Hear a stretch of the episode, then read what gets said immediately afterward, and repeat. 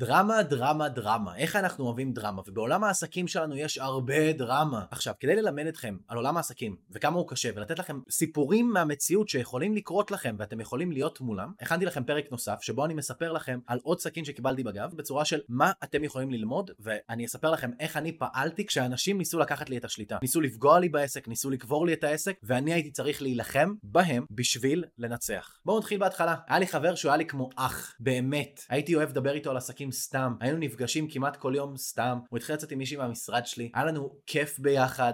היינו באותו הראש, לפחות זה מה שחשבתי, אבל ידעתי שהוא לא מרוויח כסף. ידעתי שיש לו פוטנציאל שהוא לא ממומש. ואני כיזם אוהב הזדמנויות. אני רוצה שתבינו, אבל רגע לפני שאני נכנס לסיפור, אני רוצה שתבינו כמה בן אדם הזה היה כמו אח. הוא היה ישן אצלי לפחות פעמיים בשבוע, והוא היה ישן עם הכלב שלי, צ'ילי, כשהוא היה ישן אצלי. זאת אומרת שהרגשתי בנוח להשאיר איתו את הדבר הכי יקר לי בעולם, בזמן שגם בת זוג שלי בבית, כאילו, אני שמחתי על הבן אדם בצורה מלאה. בוא נקרא לזה מהאנשים שיודעים איפה הכספת שלי. וכמובן הייתי גם האיש הסוד שלו. הוא סיפר לי על דברים שהוא חווה, על הבית שלו, על איך הוא גדל. היינו אחים. מבחינתי הוא היה אח שלי לנשק. בעולם העסקים ליצור חברויות כאלה לא קורה הרבה, והערכתי אותו על זה. הערכתי אותו על הבן אדם שהוא. לפחות על הבן אדם שחשבתי שהוא. בכל מקרה, בגלל שדעתי שהוא לא מרוויח, הקמנו מחלקה. בשלושה חודשים הראשונים התחלנו לפנות לכל מיני רשויות מקומיות ולא הצלחנו להכניס כסף בכלל, ואז עשינו עבודה מחדש על המחלקה, ויצרנו דרך עבודה ביחד של בוקסים ומותגים למאמני כושר. אחד הדברים הכי מגניבים שיצא לי לעשות בחיים. הנה דוגמה למשהו שיצרתי, בתוך זה גם היינו מכניסים כמובן כל מיני דברים מגניבים. אחרי עוד 3 חודשים של המחלקה הזאת, הכנסנו כבר למחלקה, אם אני זוכר נכון, באזור ה-100,000-150,000 שקל, לפרויקט חדש לגמרי,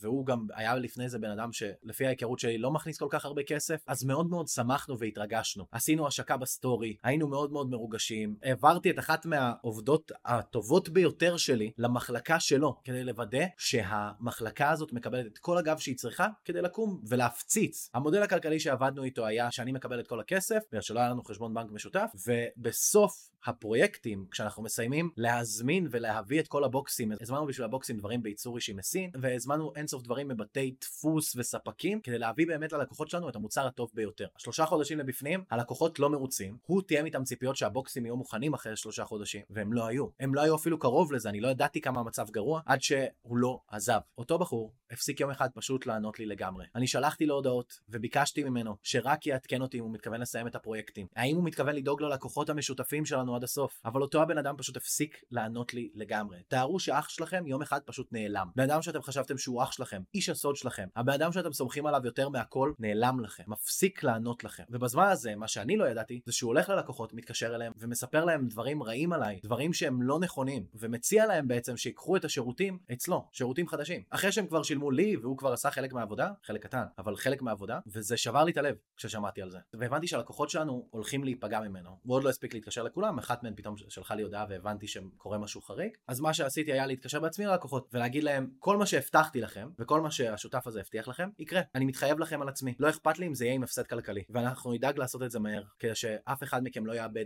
כסף ותוכלו רק להרוויח. תוך שבוע-שבועיים העסקתי עובד אחר במקום. אני ואותו שותף לא הצלחנו להגיע להסדר, אז הוא פשוט נעלם.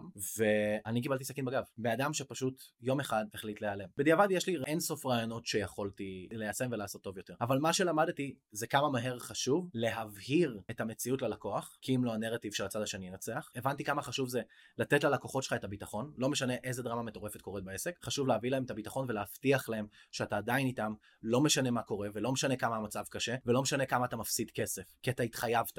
ומילה של בעל עסק זאת מילה. חלק מהלקוחות האלה, כמו שאתם רואים, עדיין איתי עד היום ועדיין עוזרים לי להרוויח עשרות אלפי שקלים. בזכות זה שעמדתי במילה שלי ובהבטחה שלי, שאני אדאג להם. וזה לא ברור מאליו, כי כמו שהוא נעלם, הייתי יכול להיעלם גם אני. ולכו חפשו אותי בסיבוב, ולכו חפשו את הכסף ולעוף. אבל אני ישבתי ועבדתי ימים ולילות, והעסקתי את העובדים שלי ממחלקות אחרות בשביל לעמוד במילה שלי, וזה לא ברור.